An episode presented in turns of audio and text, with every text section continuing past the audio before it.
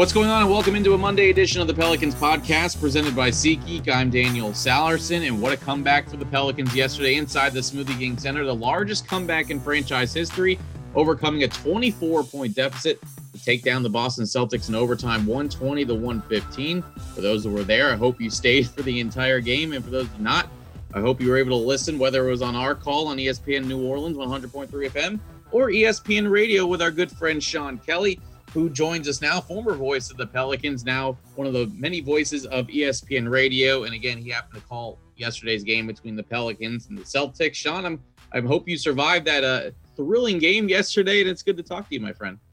I needed a good night of sleep, and it's great to be with you. I, it, I was exhausted after the game yesterday. I think not only players and coaches, but broadcasters and fans alike exhausted. And for those of us who have our heart with the Pelicans in a good way, you know, um, especially after what has really transpired for this team over the last couple of weeks. Um, it, I think, made it extra exhilarating yesterday to see them uh, post the largest comeback in franchise history and win that game. Al- although it took three hours in overtime, but it, it, it went the way that I think that the Pelicans and their fans would have hoped it would. Yeah, absolutely. I, I took a big sigh of relief after that game was over. That's for sure. Um, peel back the curtain for us a little bit, because obviously I would have loved to see you yesterday inside the Smoothie King Center, but with COVID protocols, E S P N Radio, uh, how do you do it from your house, which again is not too far from the Smoothie King Center. So it's funny that you were close, but not close enough. But peel back the curtain a little bit for those that really don't know how this works for a national radio broadcast, of how you were able to pull off uh, being able to call this game yesterday. Every time we do it, Daniel, it's it's interesting, and uh, especially interesting yesterday because you're right. I live forty-five minutes away from Smoothie King Center, and for all the games I do, you know, at venues around the country, um, it doesn't seem as awkward, I guess, as it did yesterday to say, hey, I, I can be there, like, you know, in less than an hour. Right. Um, so I'm forty-five minutes away. It's in my hometown, really, and yet I'm doing the game from my house. And that's really the way that we've done it now on E S P N Radio since early in the N F L season. Um, when the sports world came back last summer, we did go to the bubble and broadcast there in person, which was a truly extraordinary experience, one that I'll never forget. But the decision beyond that was, was that it would be more safe. Uh, we'd be able to, to do more things by setting not only myself, but like Mark Kessler and our analysts and whatnot up with home studios. And that's the way we've been working, whether it be N F L, college football, college basketball, and, and even the N B A for the start of this new season from our home studios, which is challenging in that you don't feel the game as much. It's hard to do it, as, as you and your crew know, when the team is on the road, to do it remotely and, and kind of get yourself into the mindset and have the physical feeling of being in an arena doing a game.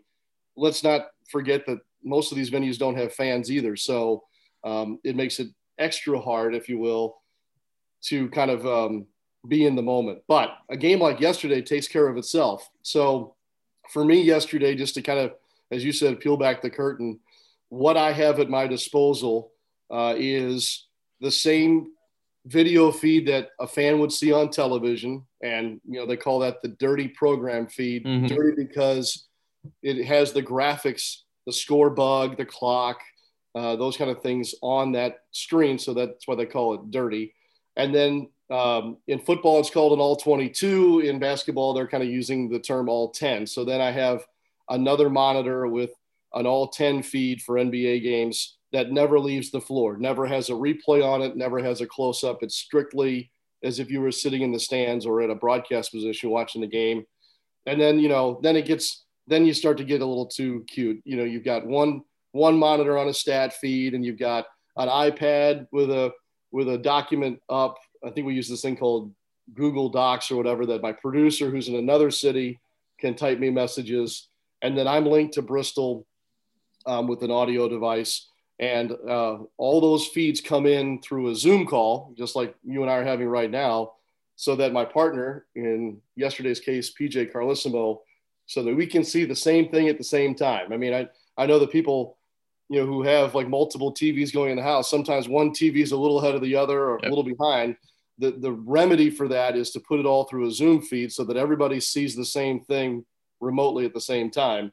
The only problem with that is that it knocks down the resolution and the quality of the video. So it's not really in H D, you know, per se. So Um, that's that's probably a longer answer than you're looking for, but that's that's kind of how the setup goes.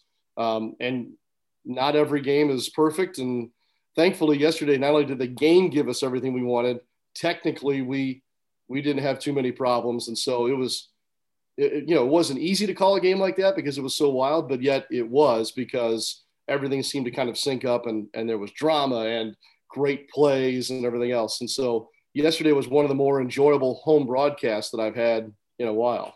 Yeah, absolutely. No, that's good info. And it's really cool to kind of hear the different, at least I'm interested in something like that, to kind of see how a national broadcast like you did um, gets turned around and, and put on for a national audience. And you talk about the game yesterday. I'm sure for the first two and a half quarters, you're thinking, what the heck is going on here? This game is not very fun to call, but walk us through maybe when you, when you thought maybe the Pelicans were starting to make a little push, and then, okay, I'm starting to see something here where the Pelicans are not going away. Well, it was all about that third quarter. Um, the first quarter was kind of reminding me of a lot of the Pelicans games I've seen here recently. Costly turnovers, allowing the other team to get points off those turnovers. Um, defensively, again, the, the three-point shot was all of a sudden a weapon for the other team. Um, and, of course, I thought that Steven Adams being out yesterday was was um, was a problem, especially in the first half. This Pelicans team has – done a real nice job, especially on the offensive glass, and to not get some second chance opportunities uh, and that kind of a thing without Steven in there hurt. And, and, and I think that it's safe to say the opponent took advantage of that in the first half in a big way and got comfortable too. But in the third quarter, a couple of things started to happen. You asked like, what changed for me as far as seeing the Pelicans in a different light with regard to yesterday's game. Number one, in the third, they started taking care of the basketball a little bit more. Um, number two was when you're um, hitting shots, or excuse me, when your opponent is not hitting shots, this is what I want to say, when their three-point shots started to go away a little bit. You know, Jaylen Brown had a nice number yesterday, but, man, his shooting percentage was not good. Tatum's went down, started going downhill in the third. They had some guys, um, Kemba Walker's three-point shot. At one point I looked at the monitor and he was one for nine, and I was like, wow, that's that's interesting, because you actually had sent me a note earlier in the day saying, hey, look out, Kemba could be getting hot here. Um, his numbers were trending up. So when, when the opponent is missing shots and you're not having to face their defense all set up after a make, um, you're able to do some things. So better defense in the third was allowing better offense for New Orleans. Uh, and then I thought a real key thing yesterday in the third quarter was Stan Van Gundy's decision to start doubling and trying to trap Tatum anytime that he touched the ball. I thought that was huge. Uh, in disrupting what Boston wanted to do. So that resulted in that eleven three run to end the third quarter. And then you start the fourth with a nice run, uh, you know, fourteen three, fourteen five, something like that. So if you take the, the way the Pelicans finished the third and started the fourth, that's when you started to believe, hey, this, this might actually happen. Um, and then I started getting the notes from my producer, like, you know, if they pull this off, largest comeback in franchise history. And then a little bit later, I was thinking, okay, what was the what was the other one?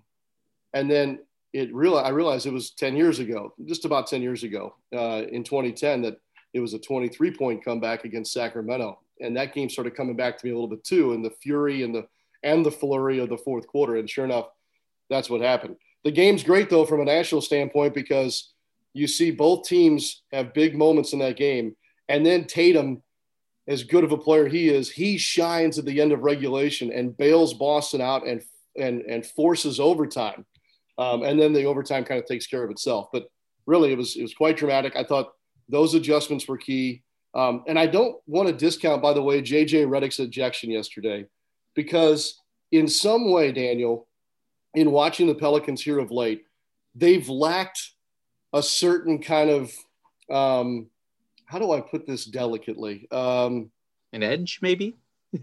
that's that's real delicate. I had something else in mind that even, even on cable wouldn't go very well. But okay, um, I didn't agree with the first call, or the, the reason why he was up for, set for the first technical. The second technical is an easy one for the officiating crew. I mean, he disrespectfully sends the ball towards Josh. Yeah. I mean, as soon as he – you know, looked like a bowler, because he kind of put a spin on it. And yep, I was watching it too. I go, he's gone. As soon as he released that, I go, he's done.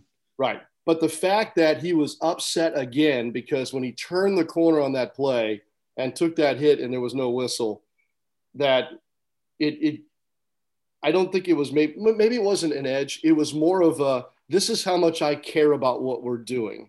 And so if I can't have, you know, this or whatever, it wasn't a, it wasn't a typical N B A whining or barking for a call. It was truly, hey, this matters and I'm upset about it. And maybe perhaps I, you'd have to talk to the players when you see them next, you know, or via, you know, electronically like we do now, if that had some kind of effect on them, because I think the Pelicans have played with plenty of passion. I think they have played hard. I think they, they do care and all that, but there has been that certain David West type lack of, um, well, we'll go back to your word, edge, yeah. This team. And so maybe we saw yesterday some of that start to stand up for them.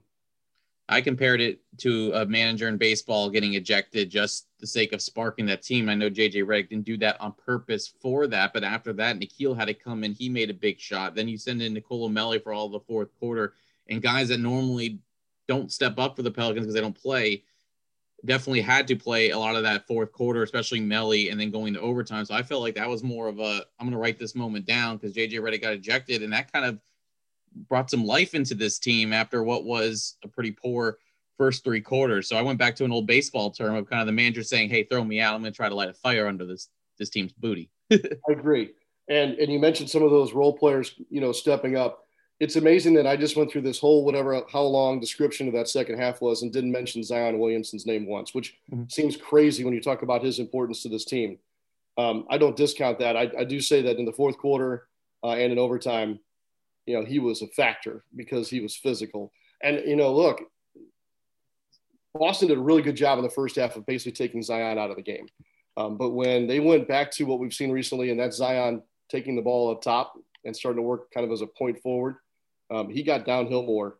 He had, what, four points in the first half? Mm-hmm. And then twenty-four, I guess, in, in the second half and overtime. That, that's, a, that's a monster factor too. Um, so when all those things play into it, you get a big win, especially at home, to stop a losing streak. You know, I read something this morning like, well, maybe this is the game that turns their season around and all that. I don't want to – I'm not ready to go that overboard yet, but surely it's it's a fantastic response to the disaster that happened against Phoenix, you know, late last week. Yeah, I was about to say it's it's more of a consistency thing with this team is they've had some big wins of the season, but how far can they really go? Four-game winning streak is the most they've had, but other than that, it's been alternating wins or – or some losing streak. But when you look at this Pelicans team, Sean, and the makeup of it, you know, obviously at the very beginning of this season, Stan Van Gundy's whole defensive philosophy seemed like it was going into play. They were four and two. They were holding opponents under one hundred points, but they were barely scoring over one hundred points. And everyone's like, well, what happened to the offense? Now it's all of a sudden Pelicans can't miss. They were second in offensive rating since January twenty-seventh heading into yesterday's game, but they're one of the worst teams defensively in the N B A. What have you seen, even when just watching them or even calling the game yesterday, you observed from their young core guys like Zion Williamson, Brandon Ingram, who are the cornerstone pieces, but then having those guys step up like a Josh Hart or Lonzo Ball, who's been basically their best three-point shooter, which is crazy to think that you're relying on Lonzo Ball to be that three-point presence. Just what have you seen from the makeup of this team throughout this year that's kind of gone through probably one of the wildest roller coaster rides so far the early season? There's some things that are easy and there's some things that are not so easy. Um, we'll start with the easy part. The easy thing is this, is that when your team's leader, your team's best player, and I guess in this case, we're going to call Zion Williamson that team's best player, he has to be better defensively. And that's where his growth is going to come from as a young player. You know, he's, he's what, he's twenty. Yeah, he's got a lot to learn, but he's going to have to be more of a presence on the defensive end because other things will fall in line when that happens. Um, Brandon Ingram has, I think, improved defensively, and he would be the other the other leader of this team. You know, your other top scorer, um, your other minutes guy, all those things. Um, but Brandon needs help, and I think Brandon also needs to keep learning what Stan Van Gundy and this team wants to do defensively. You know, there is a philosophy, there is a process, there is a reason why when this happens, we do this, and then this follows that. So that goes into it.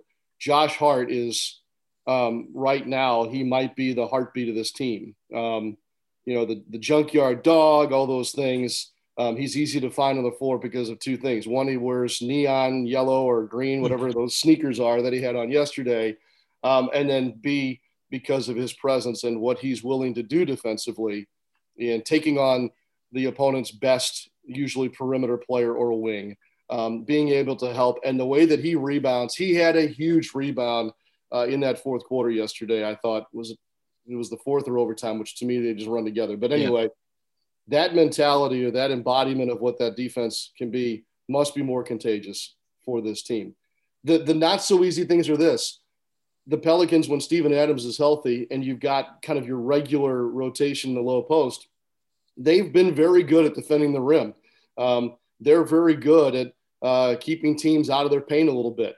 But what they've, what, what they've, I guess, invested in that has made them the worst three-point shooting team defense, you know, that I can ever remember. So, you know, what's the balance there? You, you know, obviously you're doing well at one thing, but maybe is there something we can take off of that to help the the, the other, the deficiency? So um, it's the ability to stay connected or rotate correctly when the ball changes sides of the floor. And Boston tried to do that yesterday. They threw a lot of skip passes yesterday. They would run their point off the angle. There were different things that you knew that they had seen on film that they thought they could get uh, the Pelicans in a vulnerable spot. So, look, the, the other thing is this. The Pelicans aren't alone in all this situation. Boston's been up and down. They use sixteen different starting lineups now um, because of injuries and health and safety protocols. And we have a bunch of teams right now that are kind of learning on the fly. Virtually no training camp.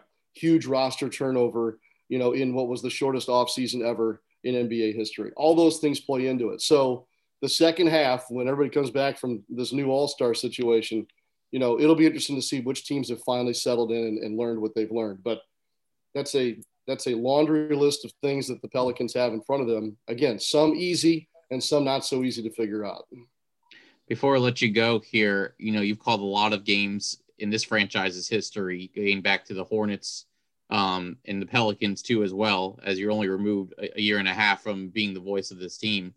Even though you technically weren't the voice of this team yesterday when calling that game, I know you have a lot of great memories and a great games, but where does this one stack up? Does it even stack up as one of the one of the coolest games to call, just from the fact of how they did it with the largest comeback? Again, I know we can go through playoff games. We can go through the playoffs in twenty eighteen, which that was a really fun and wild ride for all of us, but where does this game stack up? And even, you might not have even thought about this, but maybe you did after the game was over. Does does this one kind of stack up for you as one of the, the better games they call, just for how it took place? Sure, absolutely. I mean, that's, you know, that there was historic significance, uh, obviously, in a comeback of that size. Um, we had everything yesterday too. We had we had a clock situation of less than three tenths of a second. It's not often we get to talk to the listener about what that rule is and why that mattered in that situation late in regulation for the Pelicans. Uh, we had a double li- lane violation that resulted in a jump ball at the center of the floor that ended up being key uh, for New Orleans. We, we had a lot of things yesterday, a lot of ingredients to make that a special game or a memorable one at the very least. And so, yes, for me, because this is my city and that name and those colors mean something to me, it stacks up there as one of my favorites. It's, It's hard for me, though. I know there were some fans in the building yesterday. It's hard for me to think of it as one of the greats in franchise history because you're missing that other part of the franchise, which is the fan base. And can you imagine what that building would have been like yesterday if we were in normal times and it was full and those fans were able to ride that thing along with the team in person, uh, more so than just the, you know, the small crowd that was able to be there. So that factors into it. And then the other thing for me, though, and, and I'm not trying to be negative when I say this, is um, I left the franchise to go to E S P N full-time just eighteen months ago. And yet yesterday was the first Pelicans game that I did where there were no players left from any team that I had been a part of, and there was one assistant coach left. That's it. So as far as being as connected as I've been in the past, there was a little bit of disconnect. I will be honest, though. I had to check myself in the fourth quarter yesterday on a national broadcast to say, you can't go all in on the Pelicans here as you would just eighteen months ago. I did have to play both sides of it, especially when Boston was trying to force overtime. Um, and so I, I, I literally physically had to make sure I, I I was able to stay somewhat neutral, but I'm I'm sure anybody who knows me knows that I was I was bleeding a little uh, Pelican blue and red yesterday during that broadcast. Um, I would be lying to myself and anybody else if I didn't admit that a little bit. No, I'm I'm glad you answered that. And it's crazy because technically Zion Williamson is the longest tenured Pelican here right now, just based on when he was drafted compared to some of the free agents and the trades that happened last summer. So you're right. There's not a lot of people from your time, even eighteen months ago, uh, when you're talking about the, the dynamic of this franchise. Well, Sean, you know, as soon as the game ended, I was like, we got to get Sean on because he was on this call too. Uh, I was curious how it all played out on E S P N Radio. Um, I'm glad we were able to catch up in this way. I know we've been dying to try to meet up in person and get some lunch. And maybe when times are a little bit better, we do so. But I, I'm certainly glad he took some time this morning. You're about to call a third game in, in three days. So I'm glad you were able to spend some time with us this morning. I appreciate it. Well, it's my pleasure. When I got your invite yesterday after the game, I was thrilled because um, we, we like to visit often, but to do so in an official capacity today yeah. was was really cool. And, and also a chance to talk a little bit more about a great ball game yesterday. Uh, for those who want to listen tonight here in New Orleans, what game do you have on, on the college side tonight? Uh, Syracuse and Duke. Back to the A C C for me tonight. All right. No, Jim Eichenhofer will be listening. That's for sure. Sean, I really appreciate the time and have a great call. And hopefully uh, you can have another Pelicans call and we can do this again sometime. I think that's probably in the offing down the road here very soon. Thanks, Daniel. There he goes. That's Sean Kelly, one of the voices of E S P N Radio. Again, this is his third game in three nights tonight, Syracuse and Duke on E S P N Radio. And you can listen on E S P N New Orleans with one hundred point three F M. Here in the area. What a win for the Pelicans, a twenty-four point come from behind win last night, the largest in franchise history. Now the Pelicans will have a couple days to recover from that, and they'll welcome in the Detroit Pistons on Wednesday to wrap up a four-game homestand. Pelicans and Pistons, seven p.m. We'll have another podcast for you on Wednesday to get you ready for that game. Of course, we wanted to recap the epic game, and you can do so on Pelicans dot com, the mobile app. There's calls of the game, there's photos, there's Jim Eichenhofer's wrap-up, you name it. Plenty of coverage on our team's platforms to recap what was an incredible night inside the Smoothie King Center. Hope you all enjoyed the podcast. And for Sean Kelly, I'm Daniel Sallerson. Thanks for listening to the Pelicans podcast presented by SeatGeek.